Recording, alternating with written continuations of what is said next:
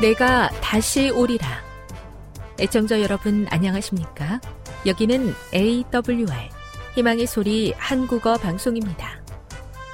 본 방송은 천국 복음을 온 세상에 전파하기 위해 제7일 안식일 예수 재림교회가 설립한 세계 방송망입니다. AWR 희망의 소리는 유럽, 라틴 아메리카, 아프리카, 러시아, 아시아의 방송망을 통해 전 세계에 복음을 전파하고 있습니다. AWR 아시아 희망의 소리 방송국은 한국어 방송을 매일 5시간씩 송출하고 있습니다. 희망의 소리 방송은 인터넷과 스마트폰을 통해서도 언제나 청취하실 수 있습니다. 들으실 수 있는 인터넷 주소는 awr.org입니다. 유튜브로는 awr 코리아로 검색하시면 됩니다. 이 시간 희망의 소리 한국어 방송과 함께 보람있고 유익한 시간 되시기 바랍니다. 내가 다시 오리라. 여기는 AWR 희망의 소리 한국어 방송입니다. 주파수 안내입니다. 괌에서 송출하는 우리 방송은 한국 표준시로 새벽 1시 30분에 11,955kHz로 새벽 2시 30분에 15,530kHz로 새벽 5시에 9,700kHz로 3회에 걸쳐 송출하고 있습니다. 스리랑카에서 송출하는 우리 방송은 한국 표준시로 새벽 4시에 9,765kHz로 우즈베키스탄에서는 밤 9시에 15,530kHz로 타지키스탄에서는 밤 9시에 15,515kHz로 각각 1시간씩 방송하고 있습니다. 애청자 여러분의 많은 청취 바랍니다.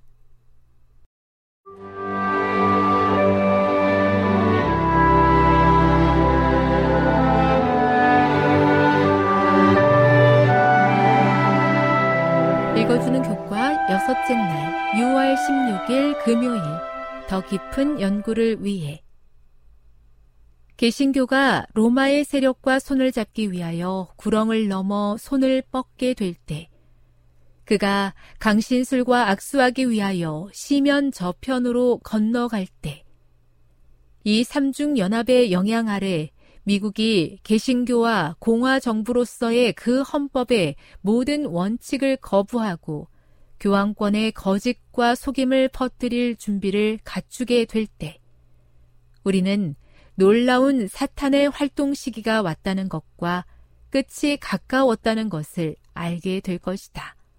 교회 증언 5권 451 요한계시록의 흐름 속에서 일요일이 반대 세력의 예배일이라는 사실을 간과하는 경향이 있다. 일요일은 용의 극심한 교활함과 궤변을 드러내는 매우 중요한 상징이다. 하나님의 율법의 변경은 우주적인 대쟁투에서 하나님에 대한 용의 증오의 본질을 단번에 드러내는 것이다. 그것은 매우 단순해서 오히려 더 기만적이다. 용은 자신을 숭배의 진정한 대상으로 묘사하고 하나님의 법이 부당함으로 변경되어야 한다고 주장함으로써 우주에서 하나님의 자리를 찬탈하려고 했다. 용은 십계명 가운데 하나님이 창조주의자, 구속자이시며 유일하게 경배받기에 합당하신 분으로 확인되는 그 부분에서 율법을 변경했다.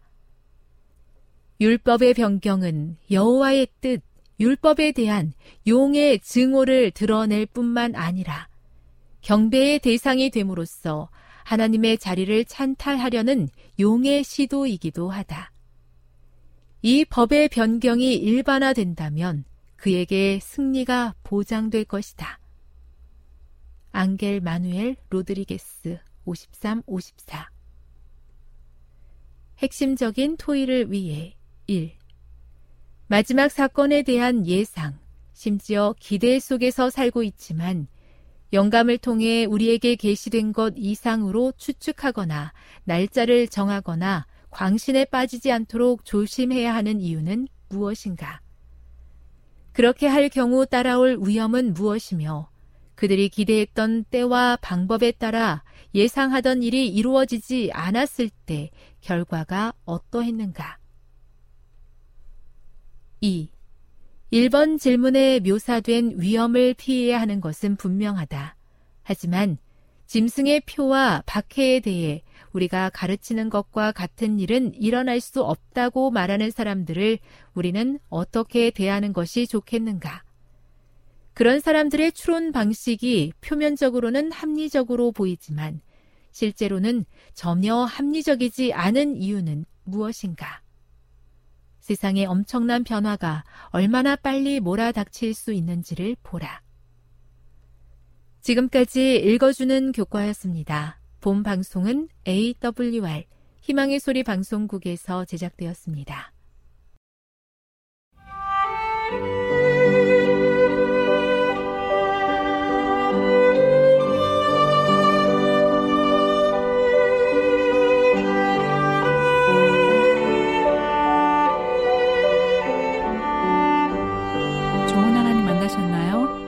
가운데서 만난 하나님의 사랑 말씀 가운데서 만난 하나님의 사랑을 나누는 LT 시간.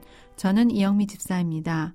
오늘은 사도행전 3장 11절부터 26절에 있는 말씀을 함께 나누도록 하겠습니다. 말씀을 나누기 전에 기도드리겠습니다. 주님, 오늘도 말씀하여 주옵소서. 주의 말씀을 기다리나이다. 마음에 걱정과 염려와 두려움이 있습니다.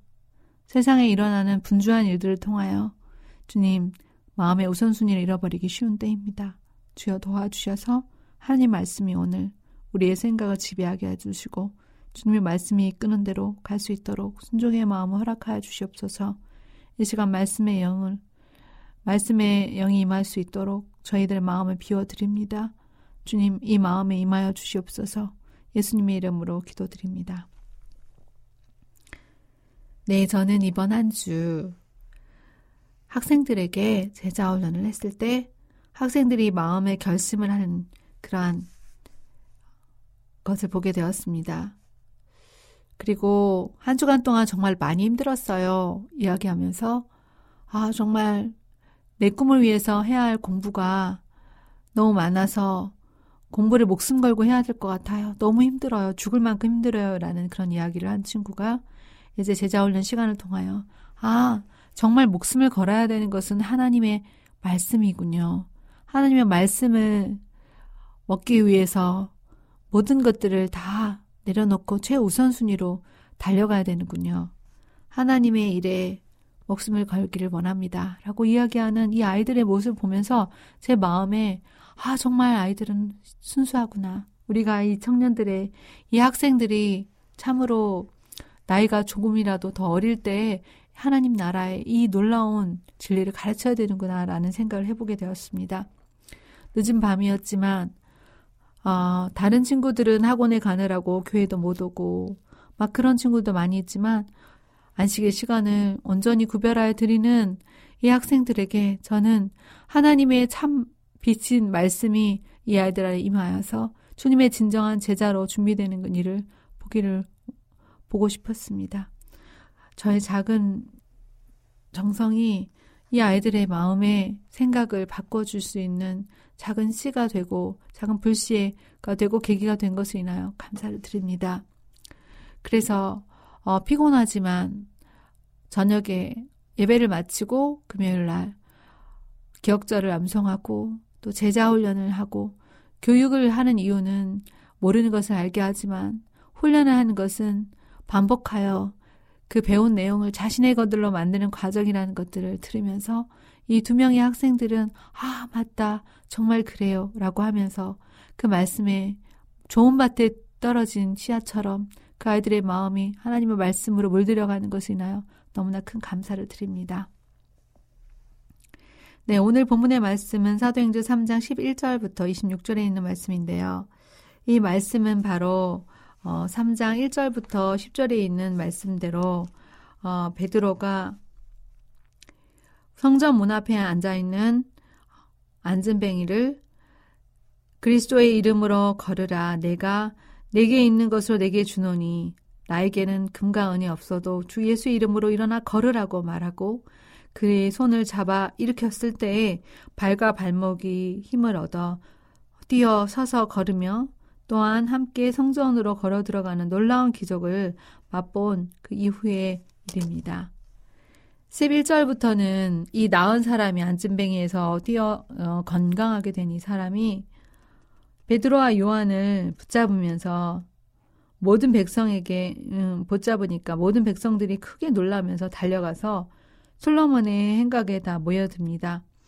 그리고 베드로가 이것을 보고 백성에게 말하되 이스라엘 사람들아 왜 우리를 주목하느냐 여기 우리 개인이 권능으로 이런 권능과 경건으로 이 사람을 걷게 한 것처럼 왜 우리를 주목하느냐라고 이야기합니다. 저는 왜 우리를 주목하느냐라고 말한 이 사도들의 심정에 대해서 생각을 해보게 되었습니다. 사실 이런 권능을 행하게 되면 많은 사람들이 참 대단하다. 어떻게 저 사람은 이런 일을 할 수 있을까라고 생각하고 그 사람을 숭배하게 되고 그 사람에게 선물을 하고 그 사람이 중심으로 아 저기 가면 그 놀라운 기적이 있다. 그래서 자꾸 사람을 찾게 만드는 그러한 사역의 형편들을 보게 되는데요. 이때 취해야 될 태도는 무엇인가? 바로 이 사도들의 태도. 왜 우리를 제목하느냐? 우리가 한 것이 아니다. 오직 그리스도께서 하셨다라고 하나님께 영광을 돌리는 자세가 이러한 놀라운 기적 뒤에 반드시 어, 이루어져야 된다는 것을 오늘 말씀 가운데서 보게 되었습니다. 그리고 사람들은 왜 놀랐을까요? 당연히 놀랍죠. 어떻게 이 안진베이가 뛰고 걸으며 또한 성전까지 올 수 있겠었겠습니까? 이 놀랍게 여기고 기이 여기는 이 사람들을 향하여 어, 베드로가 한 것은 무엇입니까? 그들은 그는 예수님의 복음을 전했습니다. 야곱의 하나님 곧 우리 조상의 하나님이 그 종 예수를 영화롭게 하셨다. 너희가 저를 넘겨주고 빌라도가 놓아주기로 결단한 것을 너희가 그 앞에서 부인하였는데 이 생명의 주로 너희가 죽였는데 하나님이 죽은 자 가운데서 살리셨다. 우리가 이 일의 증인이다. 그 이름을 믿음으로 너희가 구원을 얻는다는 그러한 놀라운 복음의 선포 메시지를 합니다. 십자가 부활의 증인이 되는 것입니다. 그리고 그 이름으로 구원 얻는다고 복음을 전파합니다. 어떻게 이런 일들이 가능할까요? 참 죄의 문제는 이들이 십자가에 예수님 못 박은 것은 용서받지 못할 죄입니다. 그런데 이, 이 부분에 대해서 베드로는 그가 설교할 때 너희가 알지 못해서 그랬다. 그것은 하나님의 말씀을 이룬 것이다. 이제 답이 있는데 회개하고 돌이켜 죄 없이 함을 받아라.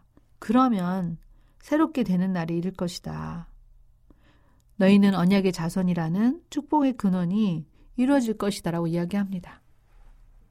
이게 얼마나 희망의 메시지입니까? 정말 살리는 말씀을 복음으로 전합니다.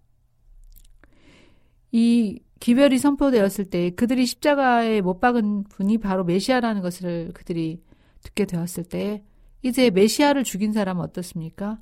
그는 목숨 보존할 수 없습니다. 그러나 그들에게 선포된 이 기별은 놀라운 은혜의 기별이었습니다. 너희가 알지 못해서 그랬고 말씀을 잃은 거고 회개하고 돌이켜서 죄 없이 함을 받아라.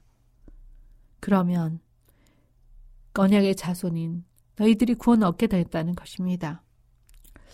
오늘 이 말씀의 본문을 보면서 우리가 정말 죄 지은 자에게 가끔씩 보면 아, 저 사람은 사형을 받아 마땅해. 저런 죄를 짓고 어떻게 살아남아. 그러면 안 되지. 이런 반응을 보이는 반응들 옆에서 지켜보게 됩니다. 그 말을 듣게 되는 죄수들은 어떻겠습니까? 아, 그래. 나는 죽어 마땅하다. 아, 나는 이제 끝이야 라고 생각할 수도 있고 또 억울하다고 생각할 수도 있습니다.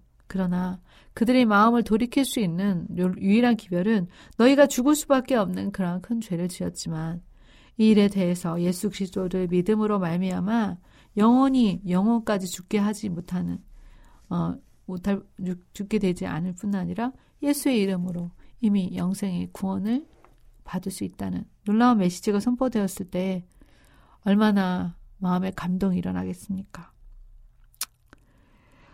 예수님께서는 이 모든 죄를 우리의 힘으로 해결할 수 없다고 하십니다.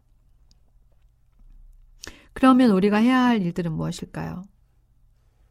하나님을 두려워하고 또한 하나님께서 우리에게 하라고 하신 일들을 감당하는 것입니다. 바로 제자 되고 제자 삼는 사역을 하라는 것입니다.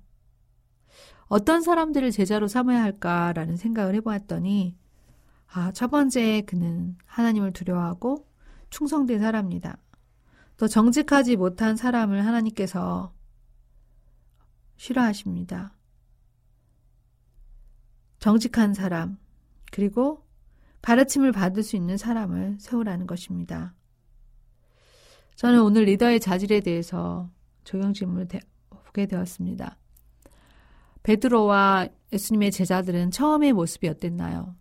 그들은 하나님을 향한 열정은 있었지만 모든 것을 두고 나올 만큼 집중과 선택을 한 사람들이지만 인간적인 결함들이 너무나 많이 있는 사람들이었습니다. 성격이 급하고 또 하나님께서 말씀하시는 그 말씀에 대해서 유식한 사람만큼 깨달은 것이 아니라 그들이 알고 있는 만큼 깨달은 어찌 보면 더딘 사람들이었습니다. 그러나 예수님께서는 그들을 택하셨고 제자라고 부르셨고 그들을 3년 반이라는 시간 동안 훈련하셔서 결국 세상을 뒤집을 복음의 어, 주역으로 삼아 주셨습니다. 오늘 본문의 말씀을 보면서 오늘 저는 어, 어떤 사람을 제자로 삼고 또 내 자신이 어떠한 제자가 되어야 되는가에 대한 어, 적용을 해보게 되었습니다.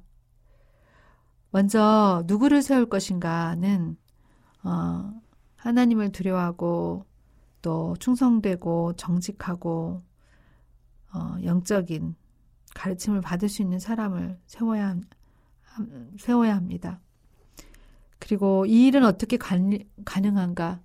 리더의 훈련을 통해서 리더가 하나님의 말씀을 맡은 자로서 말씀에 헌신된 자여야 되고 시간을 낼 수 있는 사람이어야 됩니다. 아, 정말 바쁜 시간에 하나님의 사역을 한다는 것은 사역한다고 해서 누가 그 일에 대한 금료를 주는 것이 아니기 때문에 어, 정말 이 세상에서 먹고 사는 일에 집중하게 되면 하나님의 사역은 뒷전으로 물러가고 거의 예배에 참석에 어, 비중을 두게 되는 일들이 있습니다. 그리고 교인이라 함은 교회 예배에 누가 몇 명 출석하는가. 예배에 출석하는 것 사람들보다 더 중요한 것은 누가 하나님의 일꾼인가입니다. 많은 사람이 예배를 드려온다 할지라도 물론 예배를 많은 사람들이 드리지 못하게 된다면 그것 또한 교회의 침체를 큰 요인이 되겠지만 교회에서 사역할 수 있는 일꾼이 필요하다는 것입니다. 기도하겠습니다. 주님, 오늘 주님의 충실한 제자가 되기 원합니다. 또한 이 제자 되기 위하여 하나님께서 우리에게 분부하신 말씀에 순종하게 되기 원합니다. 주님께서 부르실 때 베드로와 또 다른 제자들처럼 모든 것들을 다 내려놓고 달려나갈 수 있는 믿음을 주시옵소서. 아버지, 또한 제자를 보내주시옵소서. 그들을 제대로 훈련할 수 있도록 도와주시며 하나님께서 이 일을 오직 우리 손에 맡겨 연약한 인간의 손에 맡겨 주셨사오니 성령께서 친히 능력을 부어 주셔서 감당할 수 있도록 도와주시옵소서. 주의 때가 얼마 남지 않았습니다. 주님, 주님께서 오늘 성령의 놀라운 늑사, 능력의 역사로 사람이 할 수 없는 일을 이루시는 그러한 일들이 있게 되기를 원합니다. 주여 도와주시옵소서. 이 일을 위하여 말씀과 기도를 통해서 하나님의 사람들을 분별할 수 있도록 도와주시고 그 사람들이 나올 때 그들을 충실한 주의 제자로 훈련하는 일에 준비하여 사용될 수 있도록 도와주시옵소서 예수님의 이름으로 기도드립니다. 지금 여러분께서는 AWR 희망의 소리 한국어 방송을 듣고 계십니다.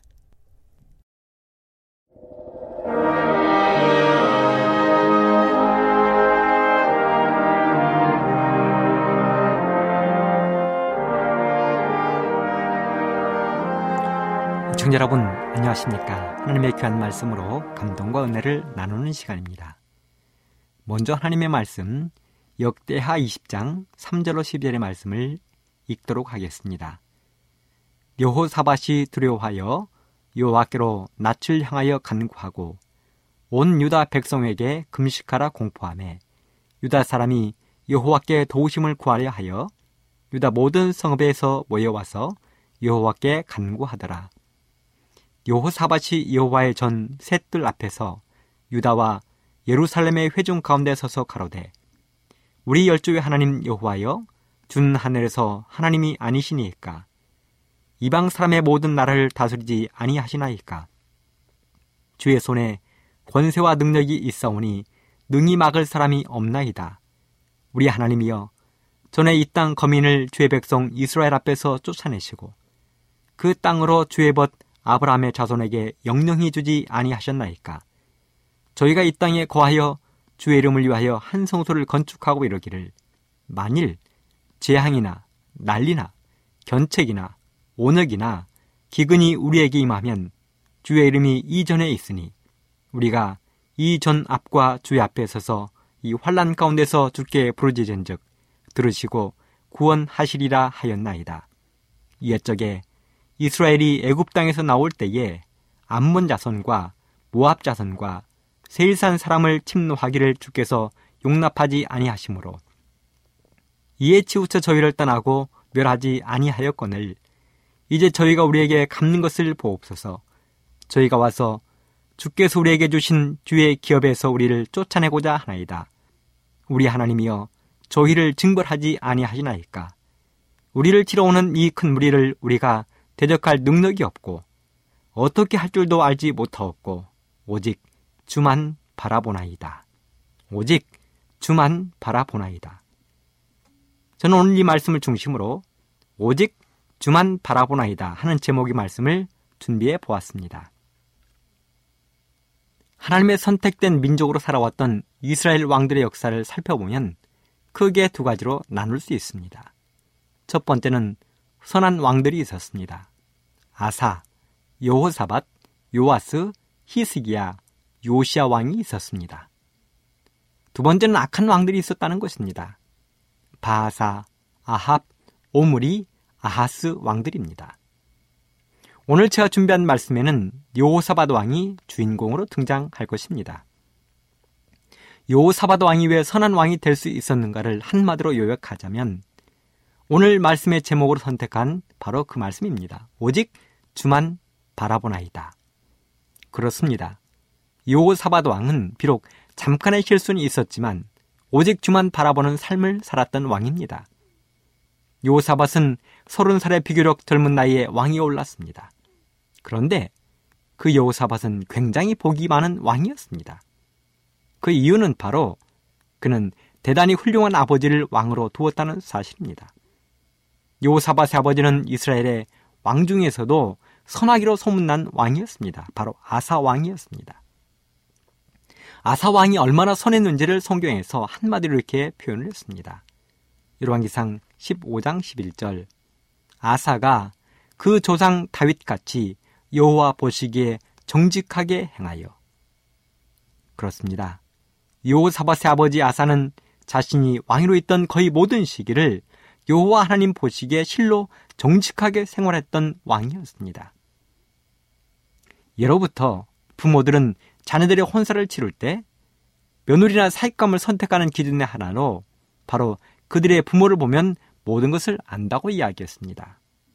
사익감을 버리면 그의 아버지를 보면 대략은 안다는 것입니다. 며느리감을 버려면 그의 어머니를 보면 된다는 것입니다. 왜 그렇습니까? 그렇습니다. 거의 모든 자녀들은 그들의 부모를 닮게 되어 있습니다. 대부분의 자녀들은 부모들의 뒷꼭지를 보며 배우게 되어 있습니다. 그런데 여호사밧은 대부분의 삶을 여호와 하나님 보시기에 정직히 생활했던 아버지를 두었습니다. 그래서 여호사밧은 자신이 왕위에 있었던 25년 동안 정말 훌륭하게 나라를 통치했습니다. 그래서 오늘 성경의 역사가들은 여호사밧을 이스라엘의 선한 왕으로 손가락 안에 꼽게 된 것입니다. 그렇다면 여호사밧이 이렇게 선한 왕으로 칭송을 받고 그런 삶을 살게 된 이유가 어디에 있었는가? 그의 모든 생애를 오직 주만 바라보는 삶으로 만들어갈 수 있었던 이유는 어디에 있었는가? 첫째는 그는 아버지의 선한 가마를 따라 배웠다는 것입니다. 앞에서도 말씀을 드렸지만 여호사밧에 붙인 아사는 여호와 보시기에 정직하게 살았던 왕이었습니다. 하지만 아버지가 선한 생일을 살았다 해서 이 땅의 모든 자녀들이 그렇게 사는 것은 결코 아닙니다. 우리 성경에도 보면 자식 때문에 가슴 아리를 했던 사람들이 수두룩하게 나옵니다. 대표적인 사람이 바로 다윗이었습니다. 다윗은 그의 넷째 아들 압살롬 때문에 속이 문드러질 대로 문드러졌던 사람입니다. 압살롬은 아버지 다윗에게 반역을 일으키고 형제들을 죽였습니다. 심지어는 아버지의 부인들과 동침하는 폐륜을 저지른 폐륜아였습니다. 여러분 다윗이 누구입니까? 하나님을 사랑하는 일에 있어서는 둘째 가면 서러워할 정도로 진정한 하나님의 사람이었습니다. 비록 도중에 잠깐의 실수와 죄악이 있기는 했지만 그의 생애는 믿음으로 똘똘 뭉친 생이었습니다. 그런 다윗에게 어쩌면 저런 아들이 있었단 말입니까? 어찌하여 압살롬은 아버지의 그런 믿음과 아름다운 품성을 담지 않았다는 말입니까? 비단 다윗만 자식 문제로 가슴앓이를 한 것이 아닙니다. 모세의 형이자 이스라엘의 초대 대제사장이었던 아론의 아들들은 또 어떠했습니까? 아론의 아들들은 나답과 아비오는 아버지 곁에서 그렇게 신앙을 잘 배울 수 있었음에도 불구하고 성전에서 다른 불로 하나님께 제사를 드리다가 불에 타 죽고 말았습니다. 이렇게 보면 신앙을 아름답게 자녀들에게 전승한다는 것도 결코 쉬운 일이 아닌 것입니다. 마찬가지로 자녀들도 부모들의 믿음과 신앙을 계승한다는 것이 결코 쉬운 일이 아닌 것입니다. 더군다나 한 나라의 모든 권력을 가진 왕들이야말로 더더군다나 쉬운 일이 아닌 것입니다. 왕은 모든 것을 가진 것입니다. 모든 백성들이 자신의 명령 한마디에 따라 죽고 삽니다. 나라의 모든 국관들이 자신의 재산입니다. 그래서 왕이 되면 신실하게 나라를 다스리기보다는 주색에 빠지는 경우가 허다했습니다. 그 대표적인 사람이 바로 다윗이었습니다. 솔로몬이었습니다. 왕이 되기 전에는 그렇게 믿음 좋던 하나님의 종들이 왕의 자리에 앉아서는 실수와 죄에 넘어지기도 했습니다.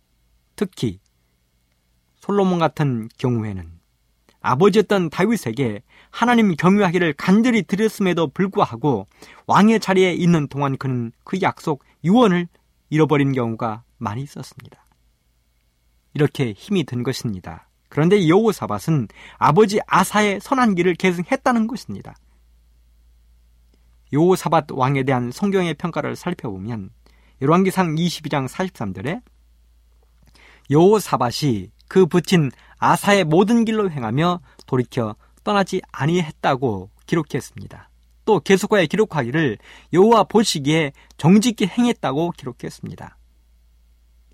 그의 아버지 아사가 하나님께로부터 받았던 여호와 보시기에 정직하게 행했다는 그 평가를 아들 요사밧도 그대로 들은 것입니다. 요사바시 왜 선한 왕으로 기억되는가? 그는 아버지 아사의 선한 행위, 하나님에 대한 믿음을 배워 자신의 생에 그대로 실천했기 때문에 그렇습니다. 두 번째는 요사밧은 우상숭배를 단호히 배격했습니다. 성경 역사에서 하나님의 가슴을 가장 아프게 한 것은 뭐니 뭐니 해도 우상숭배입니다. 이 땅에 태어난 사람들은 끊임없이 우상숭배라는 죄의 구렁텅이에 빠집니다. 그래서 하나님은 10계명 가운데 우상 숭배에 대한 계명까지 특별히 아로 새겨 놓으셨습니다. 출애굽기 1장 3절로 6절 너는 나 외에는 다른 신들을 너에게 있게 말지니라. 너를 위하여 새긴 우상을 만들지 말고 또 위로 하늘에 있는 것이나 아래로 땅에 있는 것이나 땅 아래 물 속에 있는 것에 아무 형상이든지 만들지 말며 그들에게 절하지 말며 그것들을 섬기지 말라. 나 여호와 너의 하나님은 질투하는 하나님인즉 나를 미워하는 자의 죄를 갚되 아비로부터 아들에게로 3, 4대까지 이르게 하거니와 나를 사랑하고 내 계명을 지키는 자에게는 천대까지 은혜를 베푸느니라. 정확히 표현하자면 우상 숭배에 대한 계명은 두 가지라 할 수 있을 것입니다. 하나님은 말씀하시기를 너는 나 외에는 다른 신들을 너에게 있게 말라고 말씀하셨습니다. 우상을 만들지 말라는 것입니다. 하늘에 있는 것, 땅에 있는 것, 물 속에 있는 것, 어떤 것들이 형상이든지 만들지도 말고 섬기지도 말라는 것입니다. 그런데 사람들은 툭 하면 우상을 만들어 섬기기를 좋아합니다. 태양신, 달의 신, 송아지, 물고기, 용, 뱀 등 온갖 것들이 형상을 만들어 숭배하는 것입니다. 그런데 여호사밧은 그러한 일들을 단호하게 비격하도록 노력했습니다. 자신뿐만 아니라 신하들, 백성들도 우상 숭배를 하지 않도록 끊임없이 노력했습니다. 그럼에도 불구하고 열왕기상 20장 43절에 보면 수많은 백성들이 오히려 산당에서 제사를 드리며 분양했다고 했습니다. 왜 그럴까요?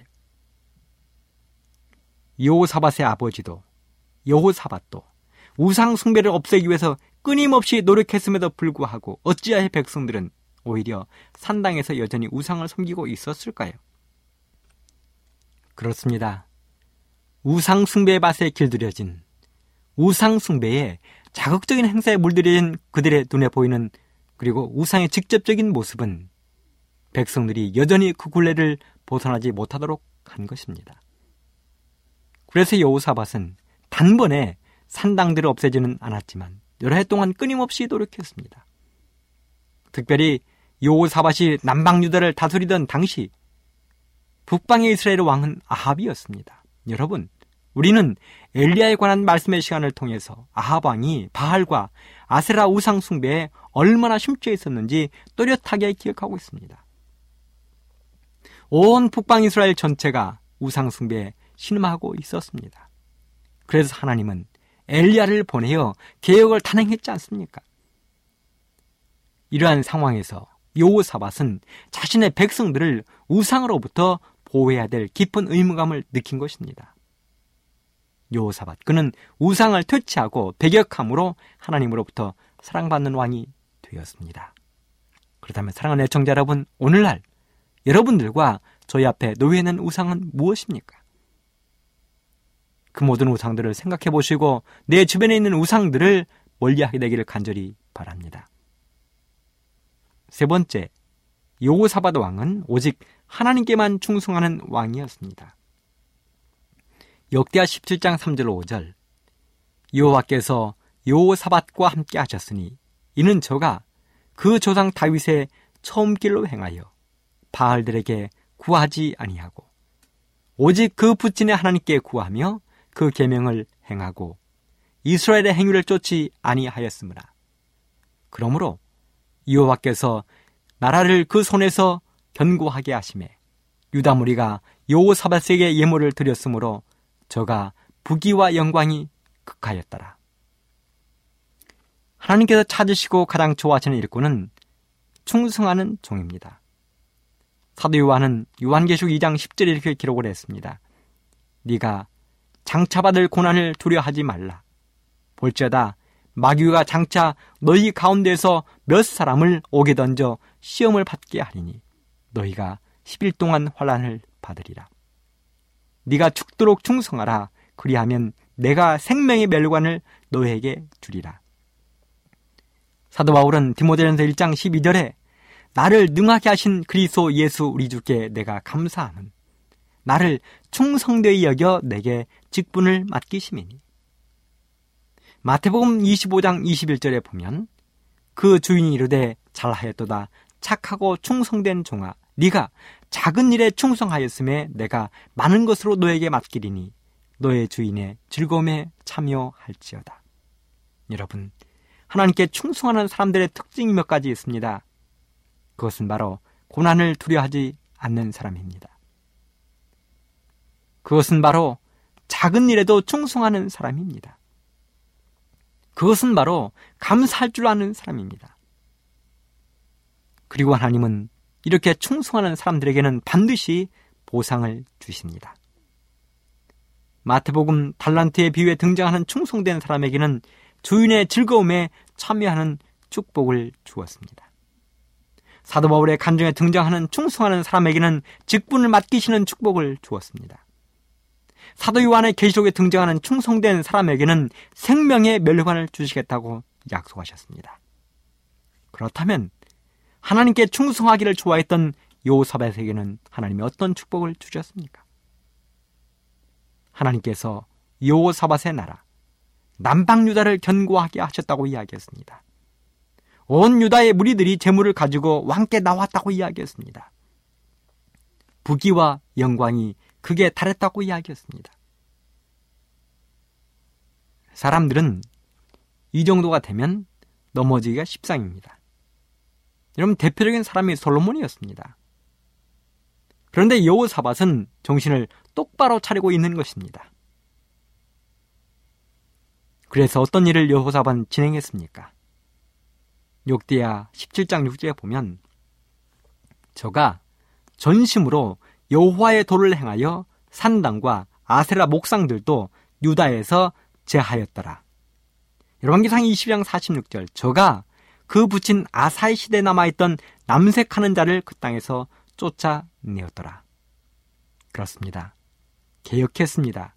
하나님께서 원하시던 그 일들을 요사밧은 해냈습니다.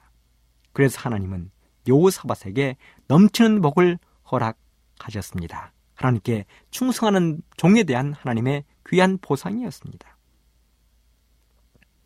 네 번째는 전국의 모든 백성들에게 하나님의 율법을 가르쳤다는 것입니다. 백성들이 우상숭배의 굴레에서 벗어나는 가장 좋은 방법은 가르치는 것입니다. 내 백성이 지식이 없으므로 망할 수도 있습니다. 그래서 하나님의 말씀을 부지런히 가르치는 것입니다. 이스라엘 백성들의 가장 큰 가르침에 대한 교훈이 어디에 있습니까? 신명기 6장 4절로 9절에 있습니다. 이스라엘아 들으라. 우리 하나님 여호와는 오직 하나님 여호와시니 너는 마음을 다하고 성품을 다하고 힘을 다하여 너의 하나님 여호와를 사랑하라. 오늘날 내가 너에게 명하는 이 말씀을 너는 마음에 새기고 너의 자녀에게 부지런히 가르치며 집에 앉았을 때든지 길에 행할 때든지 누웠을 때든지 일어날 때든지 이 말씀을 강론할 것이며 너는 또 그것을 너의 손목에 매어 기호를 삼으며 네 미간에 붙여 표를 삼고 또 내 집 문설주와 바깥문에 기록할지니라. 이것이 하나님의 방법입니다. 하나님의 말씀을 부지런히 끊임없이 가르치는 것입니다. 가르침에는 쉼이 없습니다. 대상이 따로 없습니다. 모두가 가르침을 받아야 하는 것입니다. 그 중요성을 잘 아는 요사밧은 백성들에게 하나님의 율법을 충실하게 가르쳤습니다. 역대하 17장 7절로 9절에 보면 왕이 임명한 교사들이 유다의 여러 성읍에서 가르쳤다고 기록을 했습니다. 그 결과 백성들이 하나님의 요구를 깨닫고 죄를 버리기 위해서 노력했습니다. 그리고 유다에는 부흥의 불길이 치솟기 시작했습니다. 가르쳐야 하는 것입니다. 나의 가족과 사랑하는 친구들과 모든 사람들에게 하나님의 말씀을 가르쳐야 하는 것입니다. 그러면 부흥이 되게 되어 있습니다. 다섯 번째는 요사밧은 백성들을 공평하게 재판했습니다. 역대하 19장 4절로 7절 여호사밧이 예루살렘에 거하더니 나가서 부엘세바에서부터 에브라임 산지까지 민간에 순행하며 저희를 그 열조의 하나님 여호와께로 돌아오게 하고 또 온 유다 나라 견관성에 재판관을 세우되 성마다 있게 하고 재판관에게 이르되 너희는 행하는 바를 삼가라 너희의 재판하는 것이 사람을 위함이 아니요 여호와를 위함이니 너희가 재판할 때 여호와께서 너희를 함께 하실지라. 그런즉 너희는 여호와를 두려워하는 마음으로 삼가 행하라. 우리의 하나님 여호와께서는 불의함도 없으시고 편벽됨도 없으시고 뇌물을 받으심도 없으시니라. 사실 한 나라를 다스리는 지도자가 타락하면 그 아래 모든 사람들이 타락하게 되어 있습니다. 왜냐하면 최고의 지도자는 모든 백성들의 표준이 되기 때문에 그렇습니다. 언젠가 저는 예언의 선물을 기록한 화이트 부인에 대한 이야기를 들은 적이 있습니다. 그날 화이트 부인은 금으로 도금된 목걸이 시계를 목에 걸고 있었습니다. 그런데 한 신자가 그것을 보더니 화이트 부인을 비난한 것입니다. 금으로 된 비싼 시계를 걸고 있는 것을 보니 당신은 이중적인 성격의 소유자라는 것입니다. 사실 그 시계는 금빛으로 도금된 싸구려 시계였던 것입니다. 그럼에도 불구하고 그날 이후 화이트 부인은 다시는 그 시계를 목에 걸지 않았다는 것입니다. 왜냐하면 비록 그 시계가 싸구려 시계라 할지라도 그 시계를 보고 누군가가 상처를 받았다면 지도자들은 그 일을 해서는 안 된다는 것입니다. 지난 8월에 프란치스코 교황이 한국을 방문했는데요. 놀랍게도 교황이 사용하는 시계가 50달러짜리, 단돈 5만원짜리 스와치 시계라고 합니다. 또 그가 한국에 와서 탄 자동차는 소형 자동차였습니다. 그래서 사람들은 그 교황을 바라보며 열광하고 존경하는 것입니다. 한 나라의 지도자, 한 단체의 지도자는 이렇게 모든 백성들의 표준이 되는 것입니다. 그런데 여호사밧은 백성들의 표준, 기준으로서 조금도 부족함이 없는 왕이 되었습니다. 그 자신이 정당했기 때문에 백성들을 지도하는 사람들에게 정직한 재판을 요구할 수 있었던 것입니다. 요사밧은 백성들을 공평하게 재판한 왕이었습니다. 여섯 번째 마지막으로 요사밧은 오직 하나님만 바라는 믿음의 왕이었습니다. 사실 요사밧은 용기와 용맹이 있던 사람이었습니다.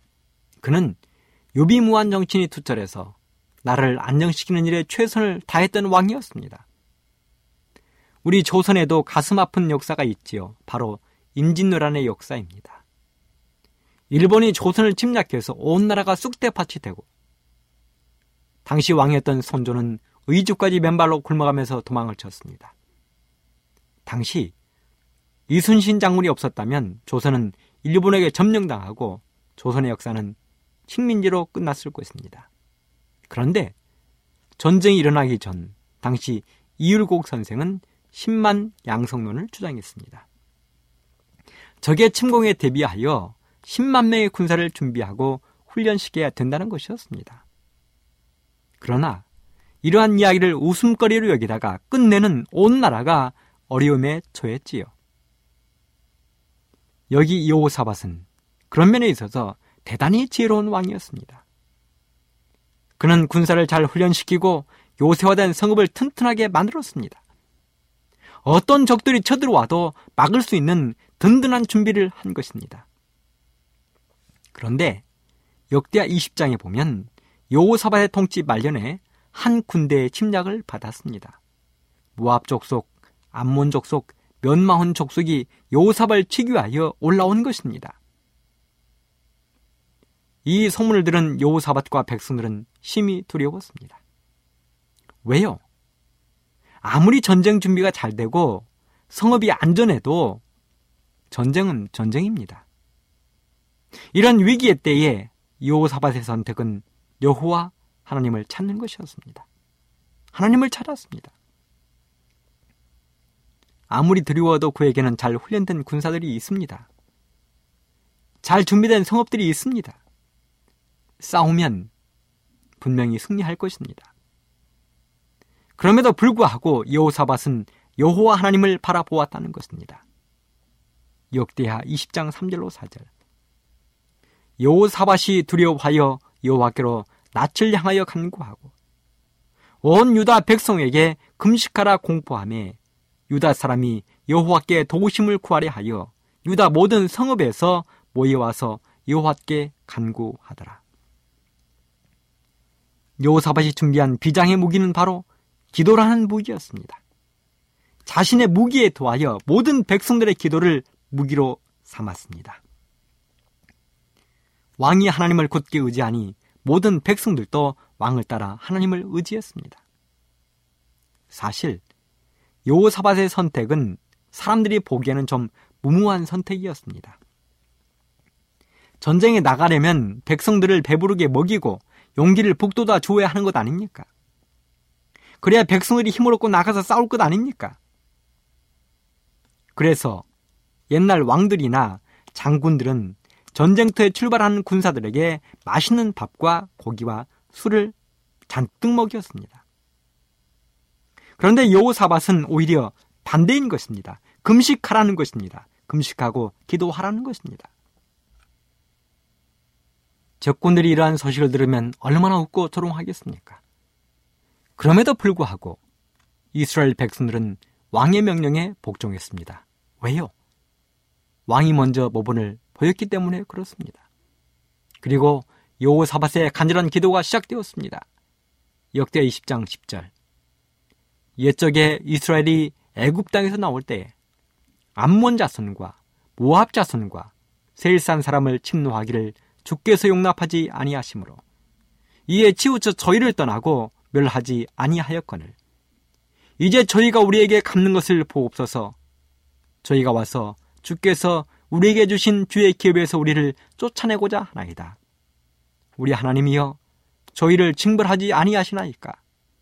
우리를 치러 오는 이 큰 무리를 우리가 대적할 능력이 없고 어떻게 할 줄도 알지 못하옵고 오직 주만 바라보나이다.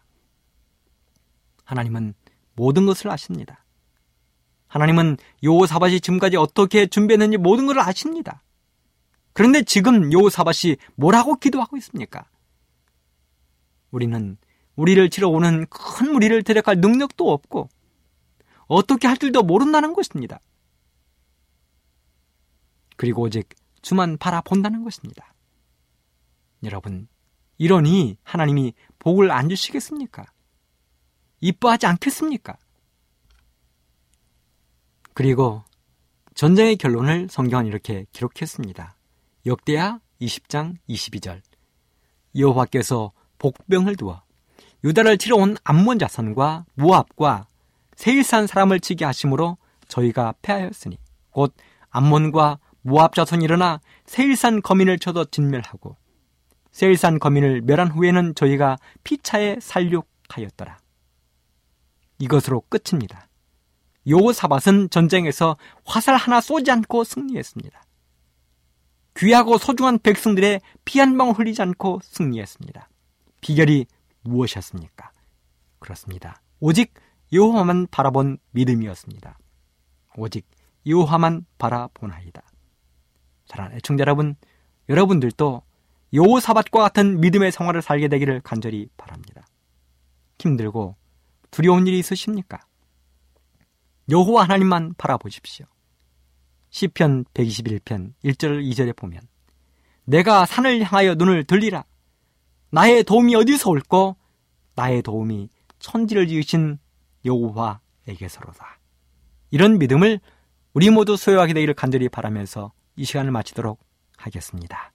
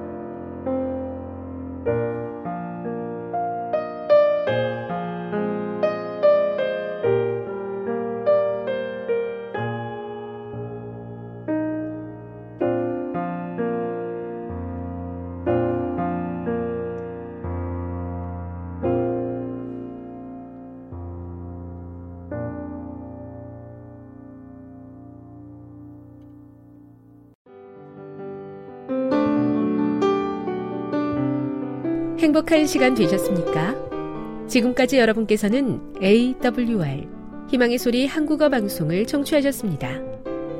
방송을 청취하시고 문의를 원하시는 분은 우편번호 02461 대한민국 서울시 동대문구 이문로 1길 11 희망의 소리 방송부 앞으로 편지나 엽서를 보내주시거나 지역번호 02-3299-5296에서 8번으로 전화 주시기 바랍니다.